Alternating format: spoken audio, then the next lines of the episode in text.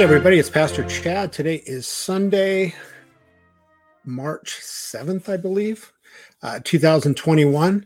And welcome to The Way Radio Live. Uh, I just want to get right into today's message. Again, it's uh, something that I tend to preach on uh, once a year or so. It's one of those subjects or topics doctrines that keeps coming up uh, that is extremely important. So it's something I wanted to dive into today. Uh, if you have any trouble hearing or seeing, please comment. If you're watching on the church Facebook page, the Way Radio or the Way Ministry Church Facebook page, and I'll try to make any corrections, any other uh, comments I don't see until after the broadcast is finished. So let's pray and we'll get into today's message. Dear Heavenly Father, we thank you that we're able to gather again to uh, learn of you, to learn of your word. And Lord, uh, you are the ultimate authority.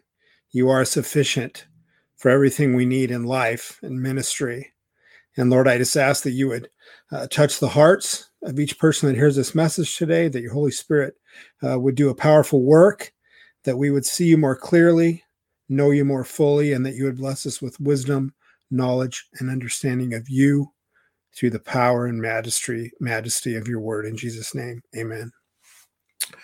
Okay so the title of the message is the authority and the sufficiency of Christ. And one of the reasons I think this topic constantly comes up for me in ministry is because of the uh, recovery reformation ministry that is part of what I do. Uh, we have the Way Ministry Church Kenya, uh, the Way Radio that we're recording now, and then uh, recovery reformation which is really the, what what started me getting into ministry years ago. But the reason that recovery the recovery reformation ministry came about and continues is because most of the modern church either rejects or has no understanding of the authority and sufficiency of Jesus Christ and his word in scripture and along with that goes a neglect of the gospel of Jesus Christ. If we truly understand, understand the authority and sufficiency of Christ and his word, much of what has been introduced into the modern church um, that's humanistic and worldly would not have because we would realize that it's not needed. So, understanding the authority and sufficiency of Christ and his word is extremely important. Now, we often speak of the authority and sufficiency of Scripture, but the authority and sufficiency of Scripture stand on the authority and sufficiency of Jesus Christ. So, when we say the authority and sufficiency of Scripture, I automatically consider that to be referring to the authority and sufficiency of Jesus Christ. And that's what I really want to get into today. Another point that I wanted to make along these lines is the fact that every heresy in the history of the church has gone against the authority and sufficiency of Christ in some way and to varying degrees. And it's fascinating if you go back and you study church history and you look at the, the heresies that have come up over and over again, all down through the history of the church, they all have to do with a rejection or a compromising or a corrupting of the doctrine of the authority and sufficiency of Jesus Christ. So, this is a very, very important topic for us to understand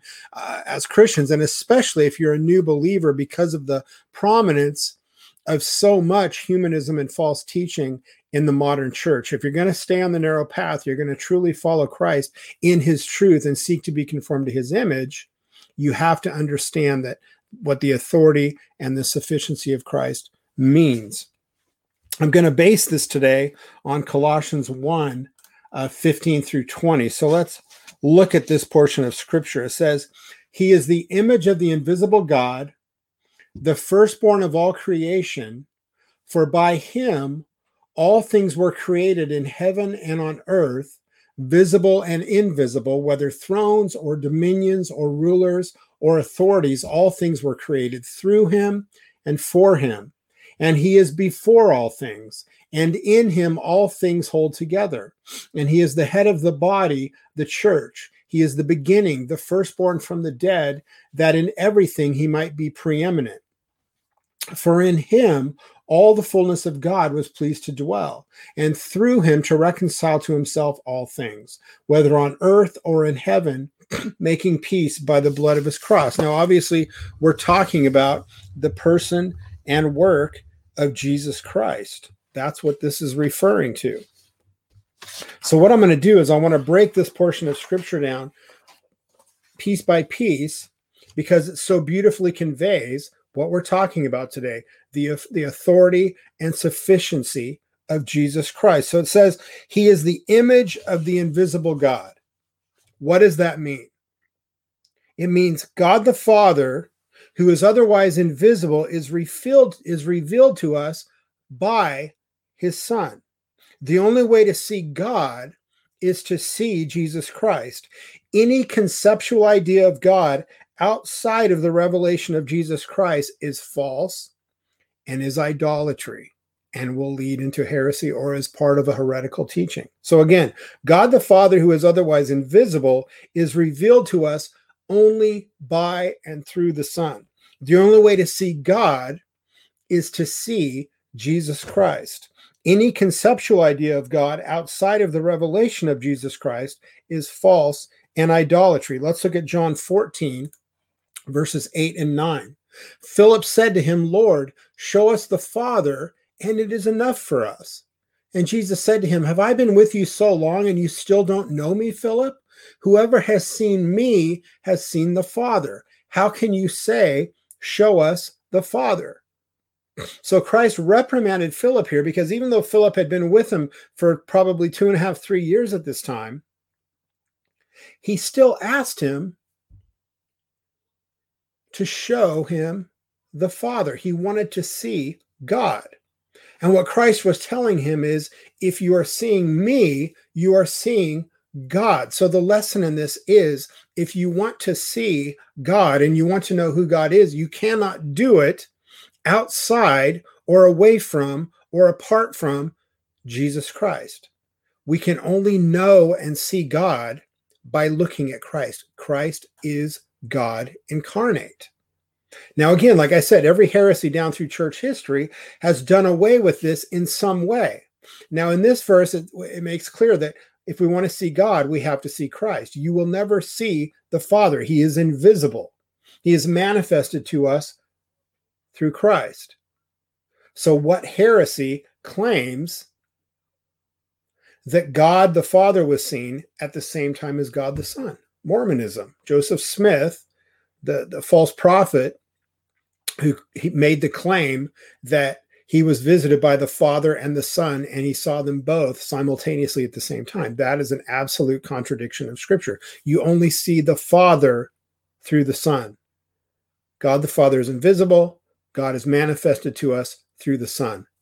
That's how we see God. So you can see there how we can test a false teaching through understanding Scripture and through understanding the doctrine of Christ being the second person of the Trinity, God manifest to us. Very important thing for us to understand. So it says, it continues, He is the image of the invisible God.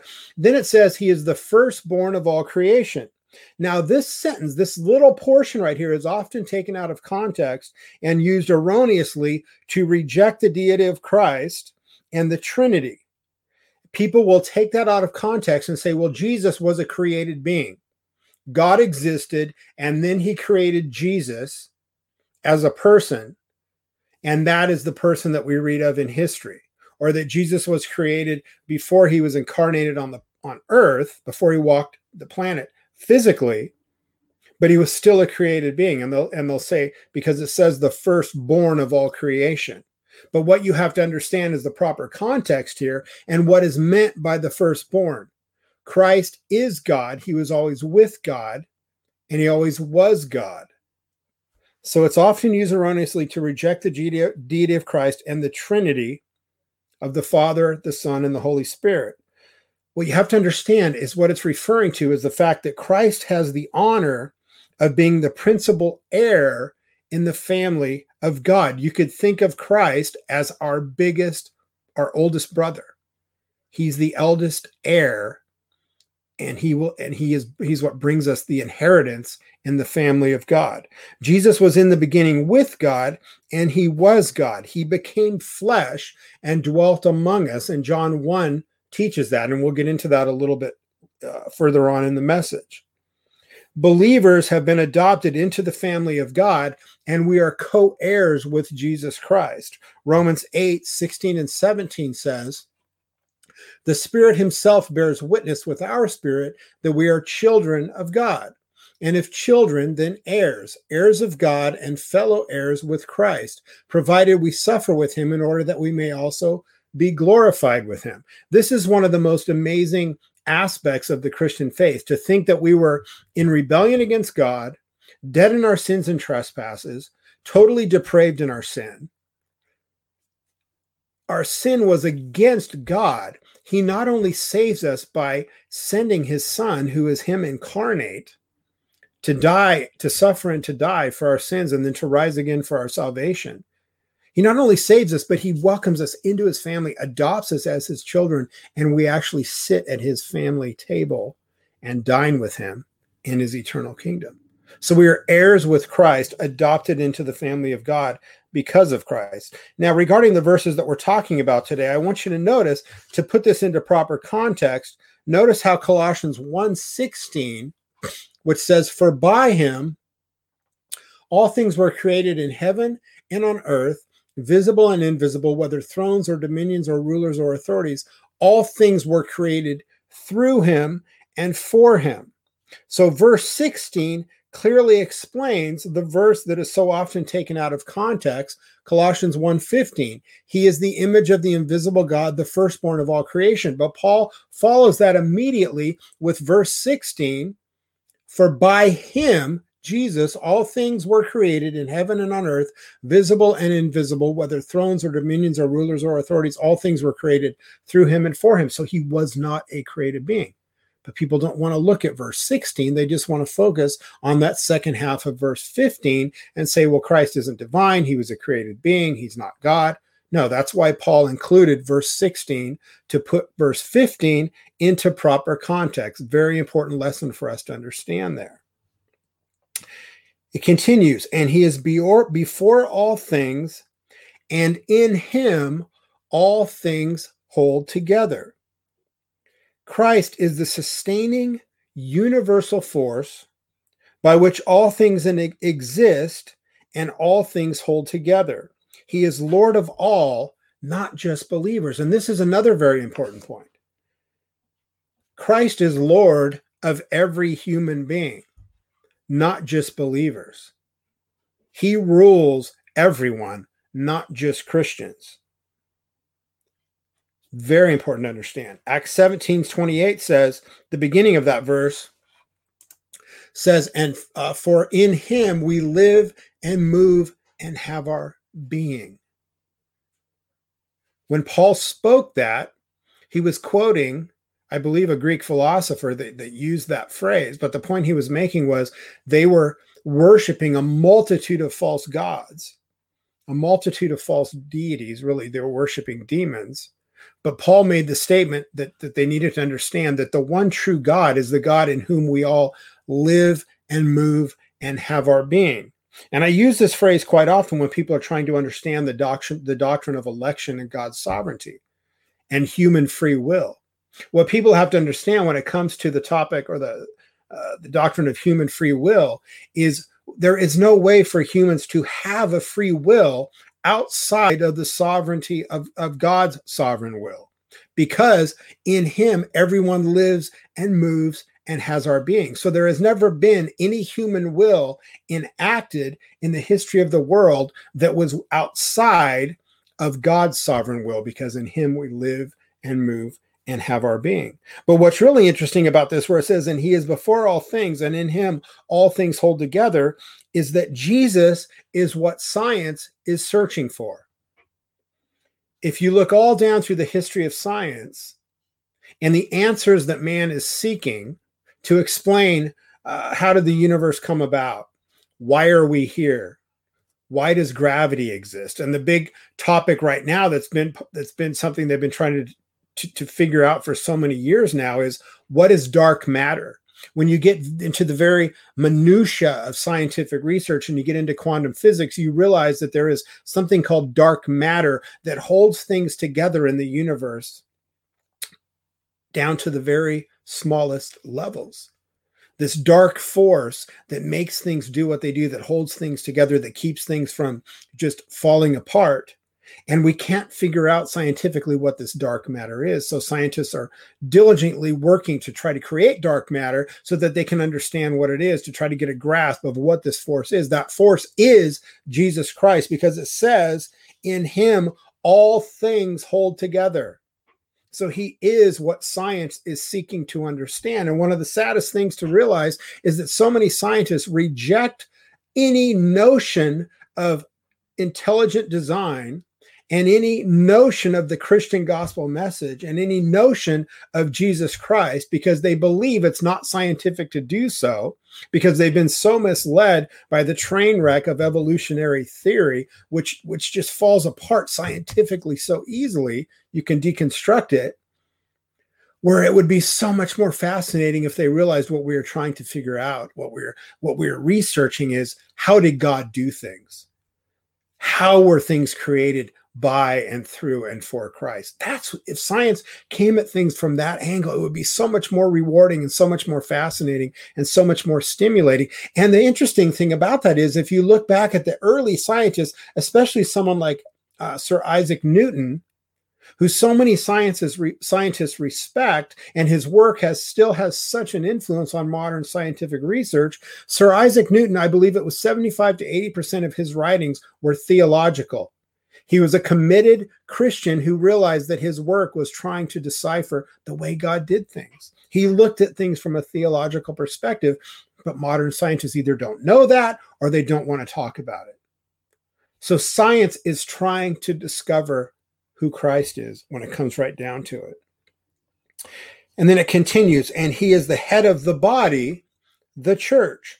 All that the church is and does must be to Christ's honor and glory. Look at Ephesians 1 21 and 23. 21 to 23. For above all rule and authority and power and dominion, and above every name that is named, not only in this age, but also in the one to come. And he put all things under his feet and gave him as head over all things to the church, which is his body, the fullness of him who fills, again, who fills all in all, the dark matter that they're searching for. So the church its purpose is to honor and glorify Jesus Christ. Very important to understand. Now it says, He is the beginning, the firstborn from the dead.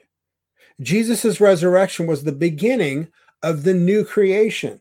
He makes all things new. He is the firstborn from the dead, and those who believe in and trust in him will be raised by the same power that resurrected Christ from the dead when he rose on the third day and walked out of the tomb for our salvation.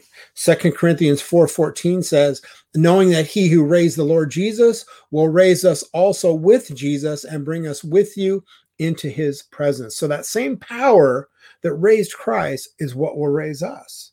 I was speaking to someone the other day about the Shroud of Turin, and they said someone uh, claims that they've been able to reproduce the image on the on the shroud of Turin, and I don't believe that's true. I still need to look into it. But one thing that scientists have always tried to figure out is how could a photographic negative have been imprinted on this cloth? They say it is a source, a light source beyond anything that we've ever experienced before. And I've always leaned towards believing that the Shroud of Turin could very well be the shroud that Christ was wrapped in. And the reason that his image is on there as a photographic negative is because when he was regenerated and the power, his power, the power of God, brought him back to life that flash of energy because it says god is light he, he, he dwells in unapproachable light that's what left that photographic negative ne- negative on the sh- shroud of Turin. So I'm just digressing a little bit from my message, but the fact is that same power that raised Christ and he walked out of the tomb and brought him back to life is the same power that will resurrect us on that final day, which we are moving towards.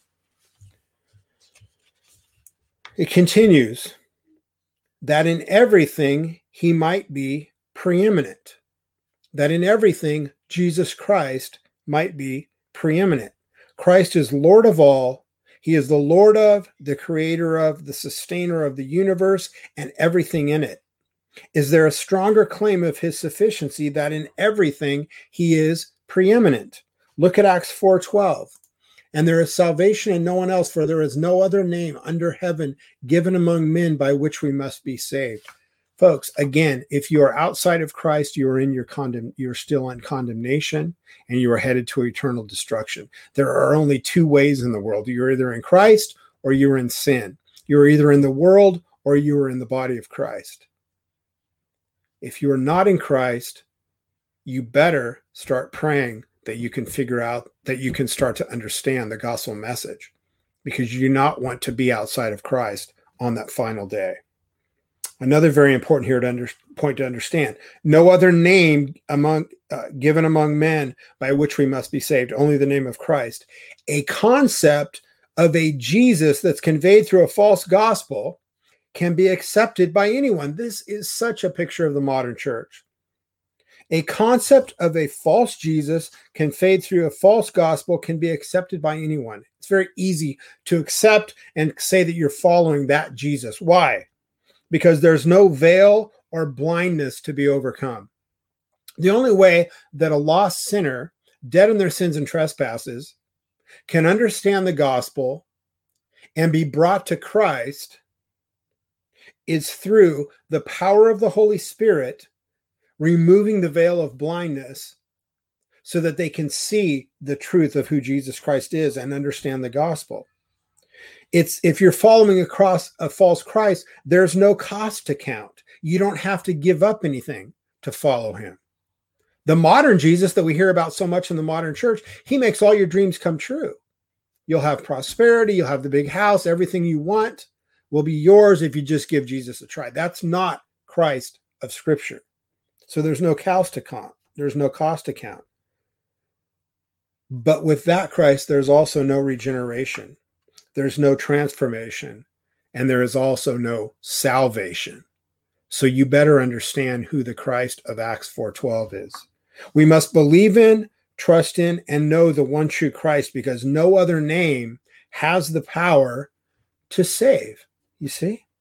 For in him, it continues, for in him all the fullness of God was pleased to dwell. And again, I'm going through um, like I mentioned at the beginning, I'm going through 1 Corinthians 1 15 through 20, which continues, For in him all the fullness of God was pleased to dwell. Remember at the beginning, I said, Christ is God. Christ is God manifest. If you want to see the Father, you can only know him and see him through the Son.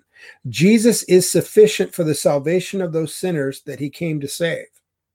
Without his divinity, without the Trinity, the gospel is void, the atonement is not sufficient, and condemnation remains. I just ran into this this week with someone who I thought was a Christian, and then out of the blue, they denied the Trinity. They said they don't believe in the Trinity because really, because the word Trinity is not in scripture, so they reject it. But we have the Trinity pictured all down through the scriptures. The, the, my favorite is Christ's baptism. The Son was being baptized. The Father spoke from heaven and said, This is my Son with whom I am well pleased. Listen to him. I'm paraphrasing. And the Holy Spirit descended like a dove. So we had a picture there of the Father, Son, and Holy Spirit. The reason it's so important to, to believe in the Trinity and to understand the Trinity is because the Trinity is what brings us to salvation. Christ died for our sins. He was sent by the Father, and we cannot know Christ without the working of the Holy Spirit. You've got to have the Trinity working for the gospel to be effective. You see? John 1, verses 1 and 2 and 14 talk about Christ's divinity.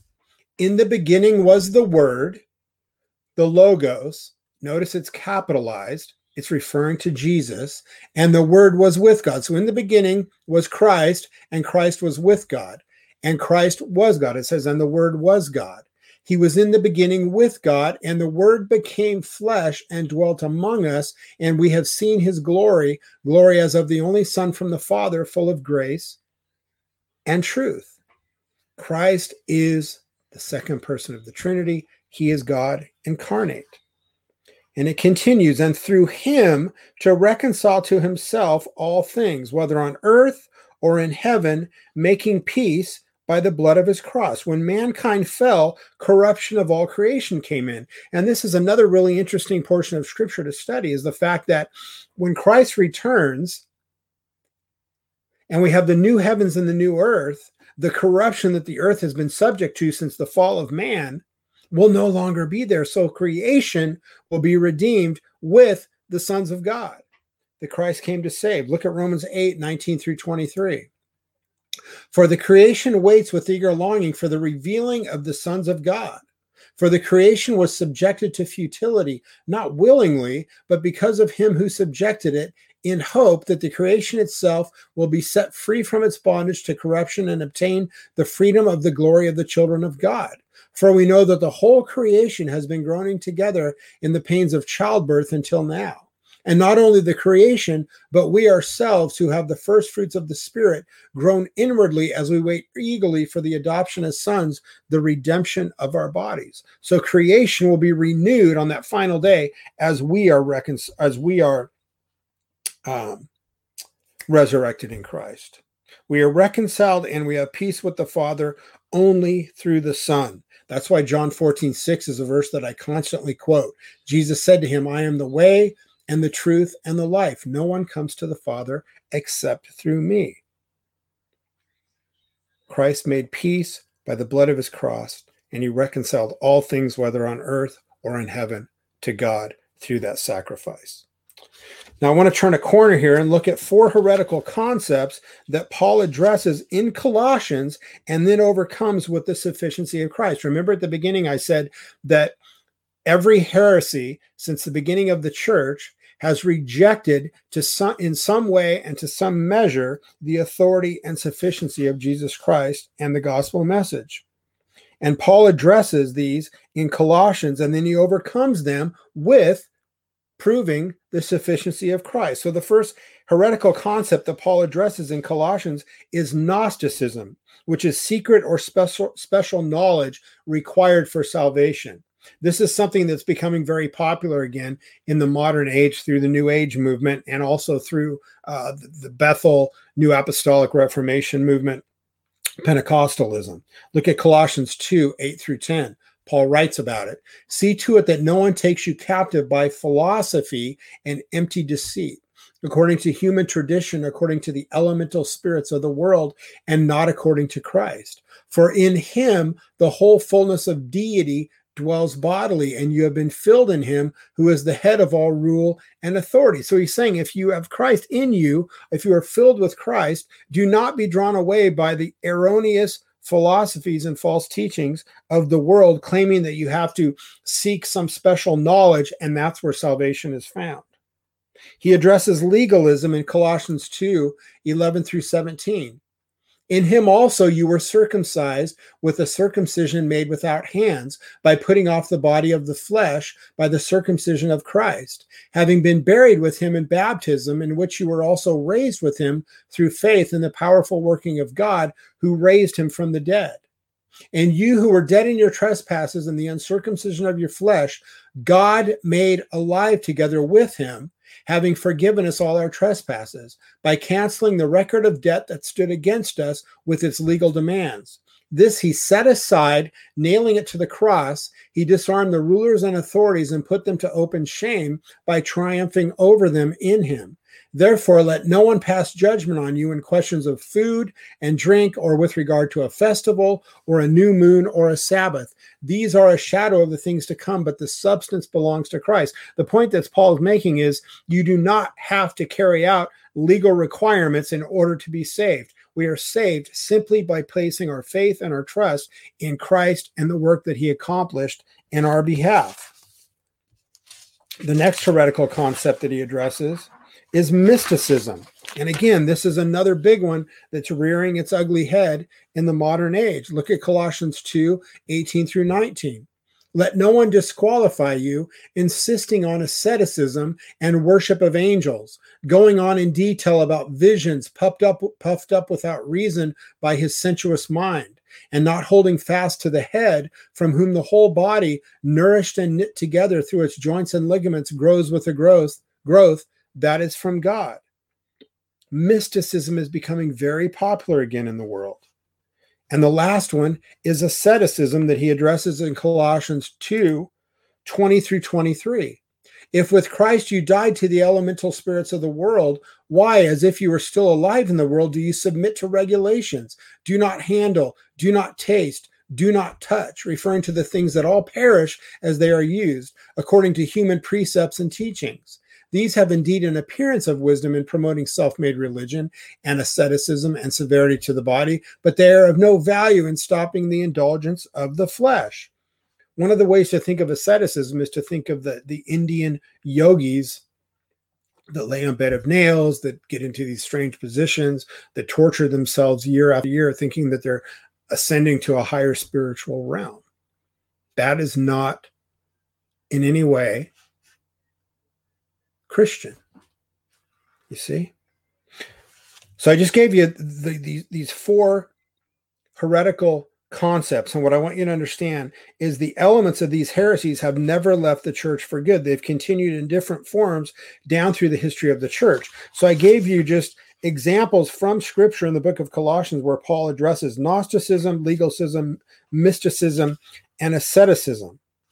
And the reason I wanted to bring those up is because what we face today in the modern church is very similar to what the Colossians faced. So many of the issues and heresies that we face in the modern church come down to a lack of faith in or nor, no understanding of the authority and sufficiency of Christ and his gospel. And if you don't understand the authority and sufficiency of Christ and his gospel, and you are misled into believing that something else has to be added to that, then what's going to happen? You will be easily drawn into a false, false Gnostic teaching. You could be drawn into legalism. Roman Catholicism, Mormonism are very legalistic. You have to do certain things if you want salvation. Mysticism, like I said, the New Apostolic Reformation, the Bethel Church movement, Pentecostalism, where they've had visions and they're obsessed with this supernatural circus act and asceticism, which is very close to legalism. So Paul responds in that book to each heresy how? By proclaiming the authority and sufficiency of Christ. If you look back through each of those scriptures that I shared, Paul combats each one of those false teachings by reiterating in different ways the authority and sufficiency of Christ. Gnosticism is an empty, false, philosophical arguments that are used to deceive people. You will not be drawn into it if you understand the authority and sufficiency of Christ. Think of Psalm 23. What does it begin with? The Lord is my shepherd, I shall not want. If he is filling you up, you won't want anything else, so you're protected from being drawn away into these false beliefs. Legalism, any theory of salvation that adds something to the completed work of Christ. This is one of the most subtle false teachings that we've had all through church history. And again, the two, three big ones that I automatically think of when I think of adding any theory of salvation that adds something to the completed work of Christ would be Roman Catholicism, Mormonism, Jehovah's Witnesses. Mysticism. False teachers were encouraging worship of angels. That is becoming very popular again. The false teachers claimed to have received a vision from God. What do we see constantly if you look on social media? Confessing Christians claiming that they are receiving visions from God and new revelations, and they're calling themselves apostles and prophets. This movement again carries on heavily through the New Apostolic Reformation, Bethel movement, and Pentecostalism. This is one of the biggest enemies that we battle in our work in Kenya. We're hopefully very close to starting a pastoral training school in Nairobi there, and it's to combat especially these false beliefs that there are now apostles just like the original apostles, that there are now prophets receiving extra biblical revelation. That's all heretical and it's leading people astray. And it is it is probably the fastest growing heresy in the world right now. The person and work of Christ are already revealed by God in his final word, the scriptures. That's why we are told in scripture do not take anything away from it and do not add anything to it. And it's why the, the prophets in scripture are referred to in the past tense, the apostles and prophets. And that's why Christ said the, the law and the prophets were until John. We do not need any apostles. We do not need any prophets. We simply need to proclaim the gospel of Jesus Christ faithfully from his word without compromise and without capitulation to the ways of the world. So, so those false teachings, like I said, are probably the most destructive, spreading throughout the world right now. And then asceticism is the last one that Paul addresses, which is false teachings regarding not eating certain things and not doing certain things. Only one thing is effective in overcoming the sinful desires of the flesh the cross of Jesus Christ. The cross of Jesus Christ. You don't have to work and pay attention to not doing this or not doing that things that are sinful that are going to go against Christ, you will automatically not do because you are in Christ. You see? Again, this is what the whole recovery reformation ministry is based on. We don't need programs, we don't need steps. We don't need to, to be thinking like that. If we are in Christ, He will guide us on the proper path and we will easily turn away from the sins that used to make us stumble that may have almost killed us. You see? So Paul addresses all these things. Our union with Christ, the cross, and his resurrection is what's important. And understanding that Christ is sufficient for the believer in our struggles against sin. If you're struggling with sin, if sin is tripping you up, if you're addicted or whatever it is, everybody has their different types of sin. And again, dealing with recovery reformation, addicts and alcoholics are sort of set on this special uh, uh, sort of set apart from humanity and say, well, you know, they have a disease, so they need to be treated clinically. They need to be treated in a special way. Nowhere do you find that in Christian history. Sin is sin. You deal with it with the gospel of Jesus Christ. That's what we use.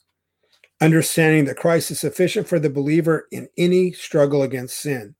Daily fellowship with Christ, feeding on and strengthened by the word, prayer, by these things we can subdue the flesh and live holy lives, but you've got to do it diligently. And that's why these types of messages are so important in the age in which we live, because we've had generations now where the gospel's been neglected.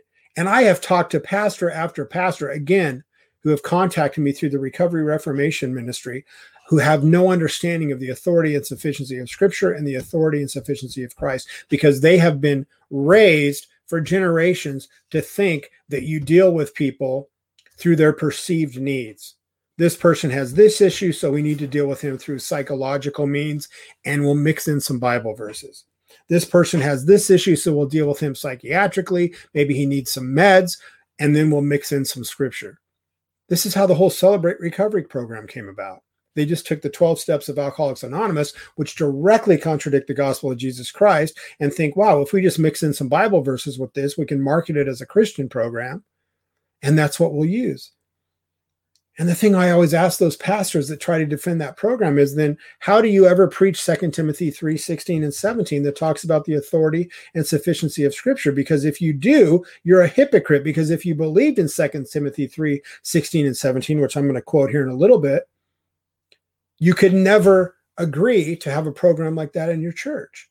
Very severe problems we're dealing with today. And just in the last week, I've been contacted with people regarding these things. What Christ accomplished on the cross, his death and resurrection are sufficient to overcome the separation between God and us and to carry us through in our sanctification to the final day when we will go to be with the Lord. Consider this so much of what we have in Jesus Christ is missed simply through a lack of faith. As a result of being united with Christ, believers have perfection and fullness. We just need to strive for that through the power that we are given by the Holy Spirit in Christ. So much of the Holy Spirit passing from the loving hand of God through the blessed and worthy hand of Christ is stifled by the contemporary church's compromising and capitulation to the things of this world. The reason that people look elsewhere and outside of the Christian faith and outside of Christ and his word is because they don't have faith in it. And you can't have faith in it if you don't study it prayerfully and strive to learn everything you can about it. God's grace and love and blessings and glory are poured out to us through Jesus Christ. Faith is increased by prayer, fellowship with Christ, abiding in him and his word, and the ultimate knowledge of God is Christ. Look to him, cling to him, look to the cross, saturate yourself with the word of God. Your faith will increase, it will be strengthened, your belief will be deepened, and the things that you th- think you'll never have victory over, you will leave behind you in the dust, and it will be to God's glory. Folks, the gospel is perfect and Christ is sufficient. John Wycliffe, who lived from 1328 to 1384, an amazing man of God, said the gospel alone is sufficient to rule the lives of Christians everywhere.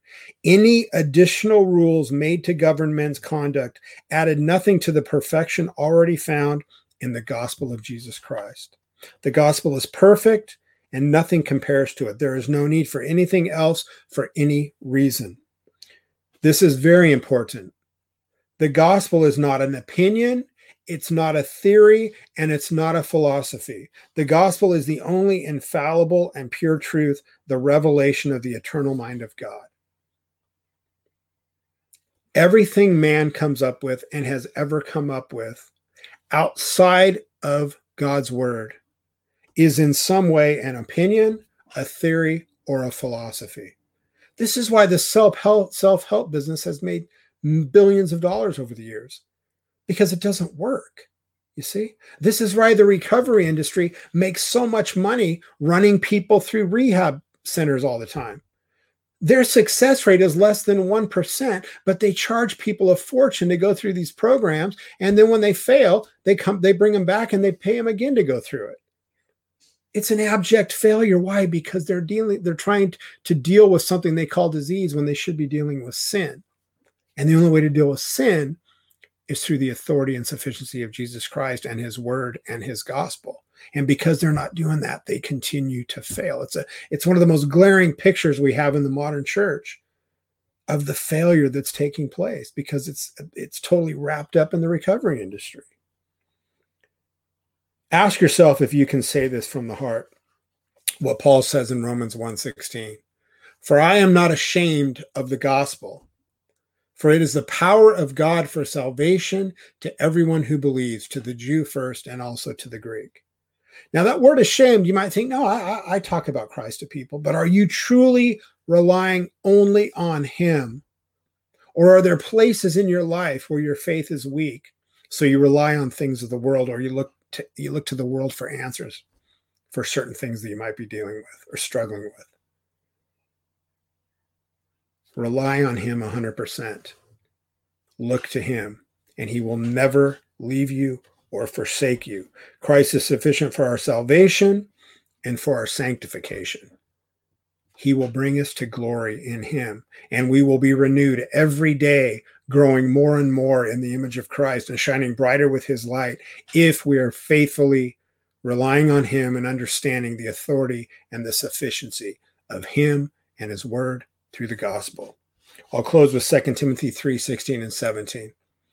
All scripture is breathed out by God and profitable for teaching, for reproof, for correction, and for training in righteousness, that the man of God may be complete equipped for every good work.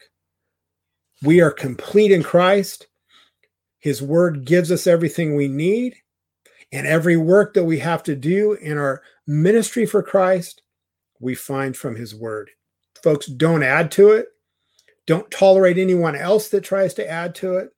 Don't try to, to tolerate, don't tolerate anyone else that tries to claim that you have to add to the atonement. When Christ said it is finished on the cross, it was finished.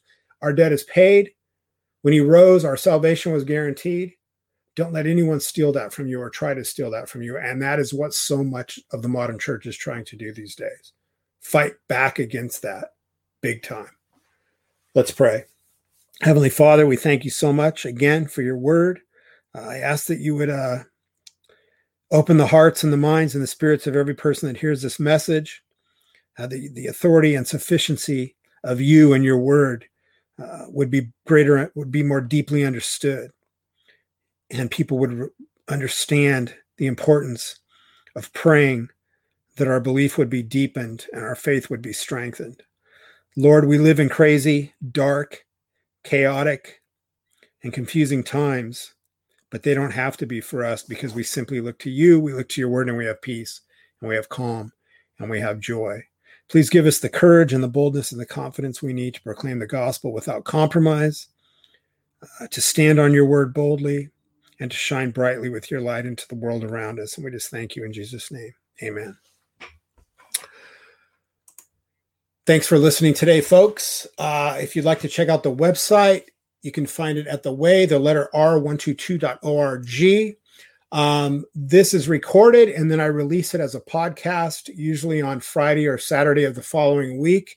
You can subscribe to the podcast by going to the Christian podcast community.org and there's a search field. Just type in the way radio. It'll take you right to our page. You can also listen to a lot of other great podcasts there so please check that out.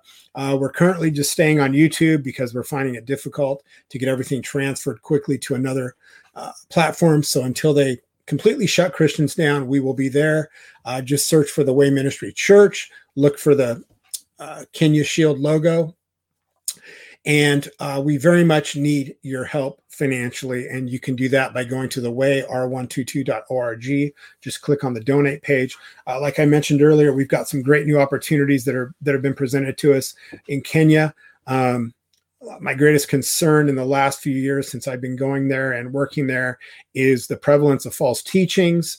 Um, I, have been shocked by how many pastors that are actually working as pastors have very little understanding of Christian doctrine.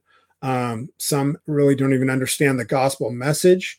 Uh, so we're very much trying to move forward in setting up a pastoral. I call it a pastoral training school, but but I'm really hoping it would just be a Bible school for anyone who wants to learn solid Christian doctrine in Nairobi, in an area that's very centrally located to the rest of the country, uh, where people can get to easily and um, hopefully that will come about in the next couple of weeks. I believe we have a meeting with another ministry that we may team up with in the next week or so. And if that comes together, then hopefully we'll be fast tracking that. But it's going to take a lot of resources to make that go. I've already started sending them teaching materials um, to the pastor that will be heading that up for us there and uh, it's just a huge opportunity. and I'm real excited about it. So please continue uh, helping us out. If you can s- sign up for a monthly donation, that really helps us because then we know what we can depend on and what we can commit to each month.